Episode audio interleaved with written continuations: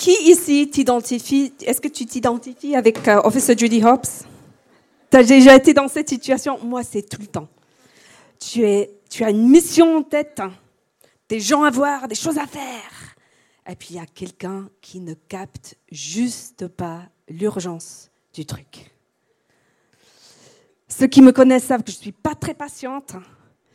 J'ai un peu de mal quand les gens ne saisissent pas l'urgence de la situation pour le royaume de Dieu.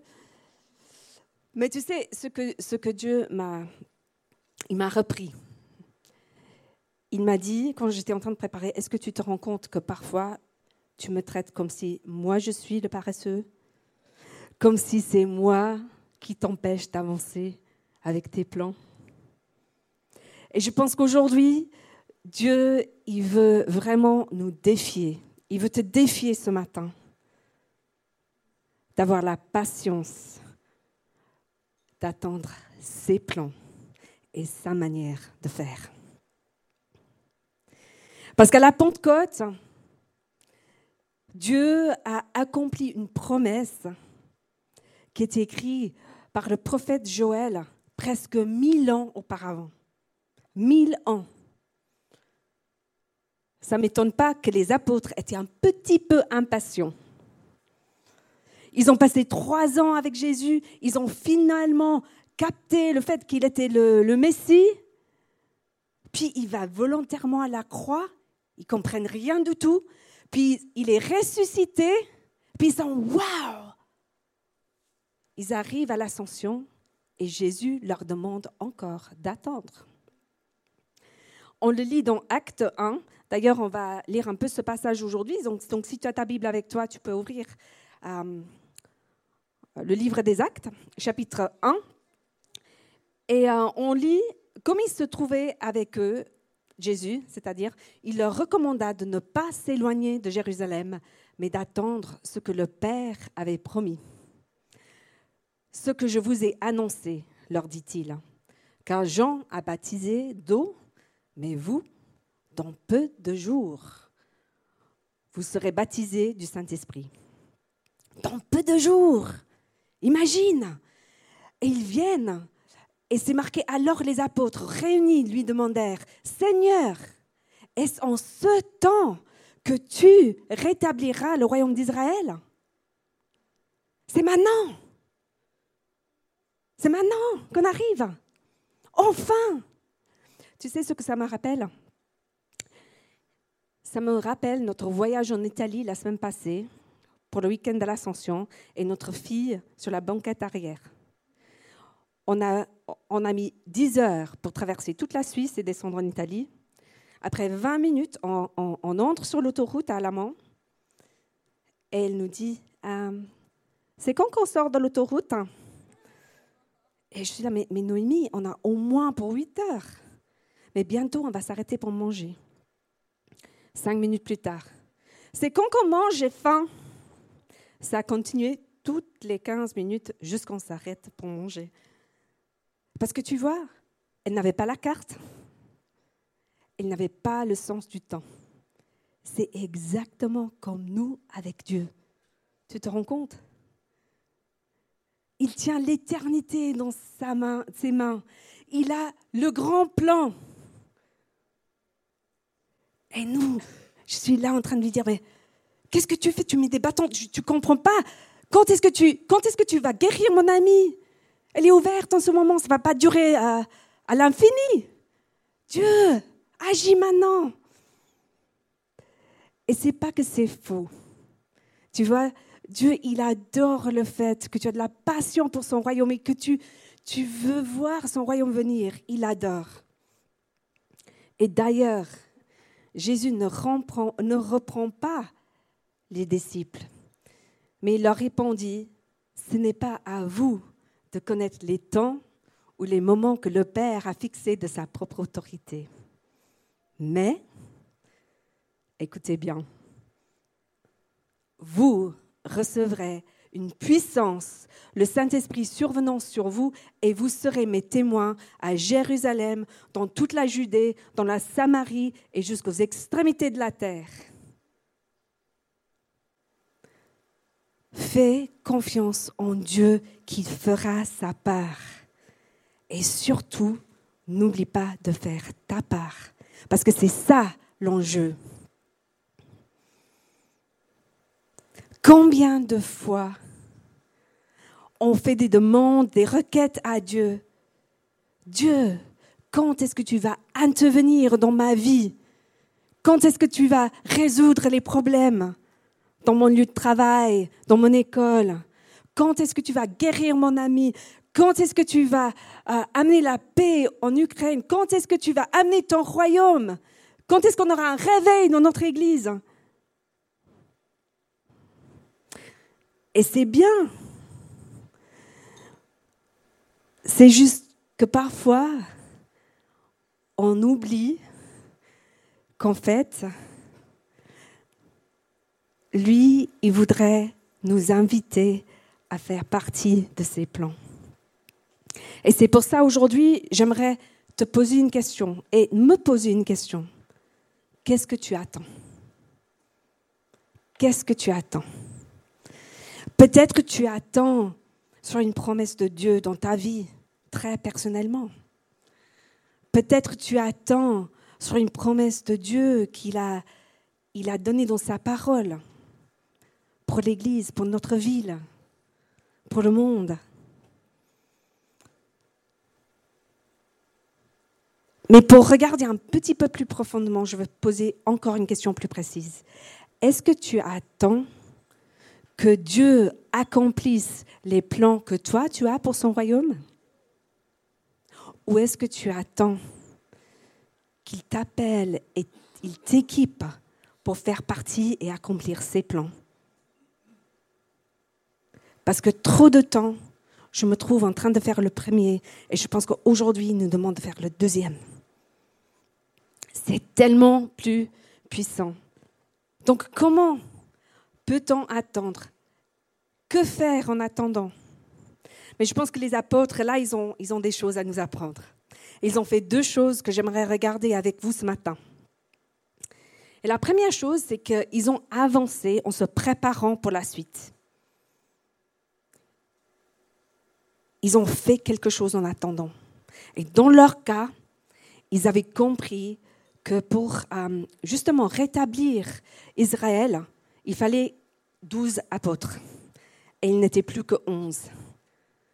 Et donc, ils ont suivi un processus spirituel et pratique pour remplacer Judas avec Matthias. C'était très pratique.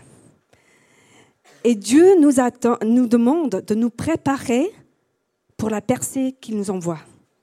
Est-ce que tu seras prêt? Est-ce que je serai prête pour cette percée qu'il nous envoie? Parce que trop de fois, je vois des chrétiens, quand ils ne comprennent pas ce que Dieu veut faire, quand Dieu, Dieu semble arrêter de parler, ils arrêtent de bouger. Ils demandent que Dieu définisse ce qu'ils vont manger pour le petit déjeuner, s'ils doivent sortir, euh, aller à l'école ou pas, on devient assez extrême avec ça. c'est une blague, ok? Mais, vraiment, je vois des gens qui, gens qui ne bougent plus. Et la réalité, c'est que Dieu nous a tellement déjà dit dans la Bible. Il nous demande d'être des gens mis à part pour lui, de vivre une vie, euh, oui, mise à part pour lui, de servir dans l'Église, de faire partie de l'Église, d'une communauté, de prier, plein de choses. Donc ne restons pas inactifs en attendant qu'il nous dessine un dessin précis de ce qu'on doit faire. J'adore cette citation de Corrie ten Boom. Je sais que beaucoup de vous la, connaissent. C'est une dame qui a sauvé beaucoup de juifs pendant la Deuxième Guerre mondiale et qui a, qui, qui a passé du temps dans un camp de concentration avec sa sœur. Et je suis sûre qu'il y avait beaucoup de choses qu'elle ne comprenait pas. Mais voici ce qu'elle écrit. Ne t'inquiète pas de ce que tu ne comprends pas. Inquiète-toi de ce que tu comprends de la Bible, mais n'applique pas. Donc en attendant, demande-toi, qu'est-ce que Dieu m'a déjà dit que je ne suis pas encore en train de faire? Donc ça, c'est la première chose. Et la deuxième chose, c'est prie avec des attentes que Dieu, va agir. On lit dans Acte 2, 14, tous d'un commun accord, persévérer dans la prière avec les femmes et Marie, mère de Jésus, avec les frères de Jésus. Ils ont prié tous ensemble en tant que communauté. Ils étaient à peu près 100 personnes à ce moment-là. Et ils ont persévéré dans la prière. En anglais, dans la version anglaise que j'ai, ils disaient constamment dans la prière. Et ça me défie. Ça me défie parce que pour moi, mais aussi pour nous en tant qu'Église, parce que je sais qu'il y a quelques personnes qui prient constamment pour une percée. Il y a quelques personnes qui prient tous les jours. Mais si nous, en tant qu'Église, on veut vraiment voir euh, un réveil, si on veut vraiment voir qu'on va prendre notre place en tant qu'Église qui verra une prochaine génération prendre sa place et changer le monde pour Jésus, il faut que l'on prie. Et pas juste une fois de temps en temps. Chaque fois qu'on est ensemble. Je sais que c'est un défi. Je sais que parfois on n'a plus les paroles. Je l'ai vécu pendant le Covid. On se réunissait pour prier. Et parfois, après cinq minutes, je ne savais plus quoi prier, mais j'ai déjà prié toutes ces prières. Mais c'est pour ça que Dieu nous donne son Saint-Esprit. C'est pour ça que Dieu nous donne la communauté. Pour reprendre le relais quand moi, je me lasse. Tu sais, en préparant, moi, j'aurais voulu que les apôtres vivent dans une époque des, des smartphones. Parce que je me suis dit, mais comment ils ont prié? Et s'ils avaient des smartphones, il y aurait une personne, il y en a toujours un, qui filme derrière. Voilà, quand c'est une bonne réunion, hein. il y en a toujours un et qui met sur les réseaux sociaux. Mais là, ils n'en avaient pas et je me suis dit, mais, mais Dieu, pourquoi tu l'as pas écrit? Dans la Bible, ce qu'ils ont fait Je veux apprendre aux gens comment prier. Puis je me suis dit, t'es bête ou quoi? Ils se seraient demandé, mais qu'est-ce que Jésus nous a dit? Voici ce que Jésus leur a dit. Quand vous priez, vous priez ainsi. Notre Père qui est aux cieux, que ton nom soit sanctifié, que ton règne vienne, que ta volonté soit faite sur la terre comme au ciel. Et bien sûr, ça continue avec des requêtes, avec la confession. Mais ils savaient parce que Jésus leur a dit comment prier. Et nous, on le sait. C'est puissant. On commence avec notre Père, le miracle que Dieu soit en même temps notre Père et on peut être proche et intime avec lui à cause de ce que Jésus a fait à la croix pour nous et il est saint. Il est digne de notre louange. Et quand je commence là, je peux prier que ton règne vienne, que ta volonté soit faite. Et je laisse mes plans et mes désirs, mes désirs et ma manière de voir la situation à ses pieds.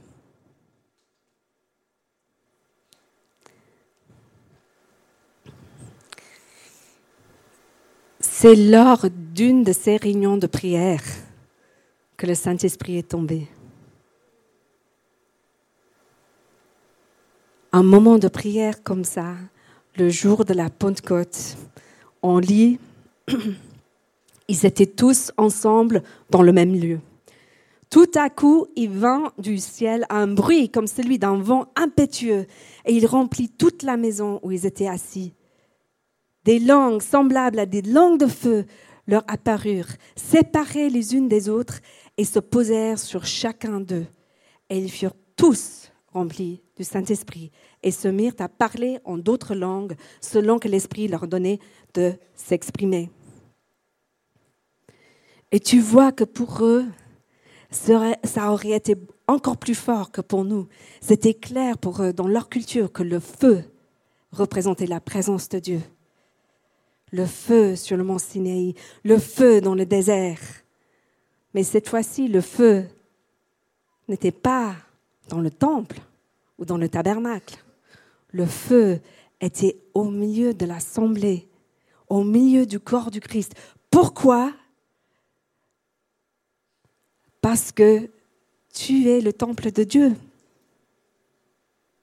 Si Jésus est ton sauveur, tu es le temple de Dieu. Voilà pourquoi il y avait une langue de feu sur chaque personne. Parce que l'Esprit était au milieu de l'assemblée et sur chaque personne. Qu'est-ce que ça change pour toi? Le lundi matin, ou cette semaine peut-être le mardi matin, quand tu vas à l'école ou au travail et tu te rends compte, moi j'ai l'Esprit de Dieu en moi, j'ai la, présence de Dieu en moi. Et tout ce qui semblait impossible jusqu'à présent, waouh! Qui peut m'arrêter avec le Saint-Esprit en moi? Avec moi là? Vous êtes très calme. Hein? Donc, il y avait la présence de Dieu, il y avait la puissance de Dieu, il y avait la révélation, la transformation. Pierre, qui était connu pour être un pêcheur sans éducation, qui était connu pour le fait d'ouvrir la bouche et sortir des bourdes. On ne savait jamais s'il était pile poil à comprendre ou être complètement à côté de la plaque. Mais là, les amis, il y a quelque chose qui a changé. Parce qu'il ouvre la bouche, hein. il a une révélation, de, une interprétation de, de l'écriture, il a une révélation de qui est Jésus, il parle, tout le monde le comprend, et 3000 personnes dans leur vie à Jésus. Incroyable. C'est ça dont on a besoin, non? Parce que si moi j'essaie de faire euh, de, mes propres forces, comme vous voyez, ça ne va pas très bien marcher. On est un peu perdu là. Moi, j'imagine le débrief qu'ils ont le, lendemain. T'imagines? Vous savez que les pasteurs, le, lundi matin, ils parlent de ce qui se passe le dimanche. Ils sont là dans le bureau et ils discutent de ce qui se passe. Et moi, j'imagine Pierre, il est là, il dit, les gars, tu te rends compte? Jésus, il nous a dit, vous serez mes témoins à, Jérusalem, Judée, Samarie et jusqu'aux extrémités de la terre. Et tu te rends compte, il a envoyé le Saint-Esprit le jour de la Pentecôte. Il y a tous les pèlerins de tout le monde juif qui est là. On n'a même pas besoin de, bouger. J'ai parlé, ils m'ont tous compris dans leur langue. Moi, j'adore ça. Tu sais pourquoi j'adore ça? Parce que Jésus, il adore, le Saint-Esprit, il adore nous parler dans notre propre langue. Il adore nous parler de la manière que ça fait du sens pour nous. Il y a certains qui reçoivent des images, d'autres des paroles, d'autres des versets. C'est juste trop touchant. Donc ça me touche que ce soit le, don de, langue qui a été donné à ce moment-là. Mais, et puis ils se sont dit, mais on n'aurait jamais pu planifier là, les gars. Ça, les gars. Ça valait la peine d'attendre, n'est-ce pas? Ça valait la peine d'attendre. Mais on n'est pas inactif. Soyons préparés, avançons avec la foi que Dieu il va agir. Et constamment dans la prière et dans l'attente qui va nous envoyer une percée. Alors je vais finir avec ça. Je vais nous reposer la question. Qu'est-ce que tu attends? Qu'est-ce que tu attends?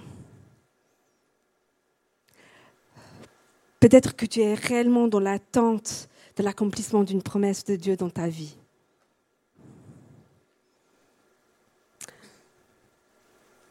Et puis la question c'est, est-ce que tu attends que Dieu intervient, et change ta situation?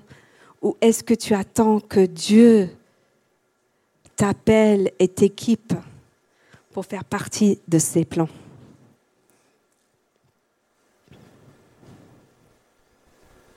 Moi, je crois vraiment que ce matin, Dieu veut nous amener à un autre niveau. Je crois vraiment que je sais qu'il y a des gens ici qui ont un désir de voir Dieu amener une percée dans notre Église. Moi, j'ai envie de voir nous voir tellement remplis du Saint-Esprit que ça déborde dans les rues de Genève et encore plus loin dans le monde. Mais tu sais où ça commence? Ça commence à genoux. Ça commence dans la louange. Quand on est prêt à louer Dieu pour qui il est. Quand on s'approche tellement de lui qu'on entend le battement de son cœur et le souffle de son, son, Saint-Esprit dans notre oreille. Alors je veux finir avec la louange. On va chanter un chant. Je vous invite à vous lever à la fin du chant. Je vais revenir pour prier.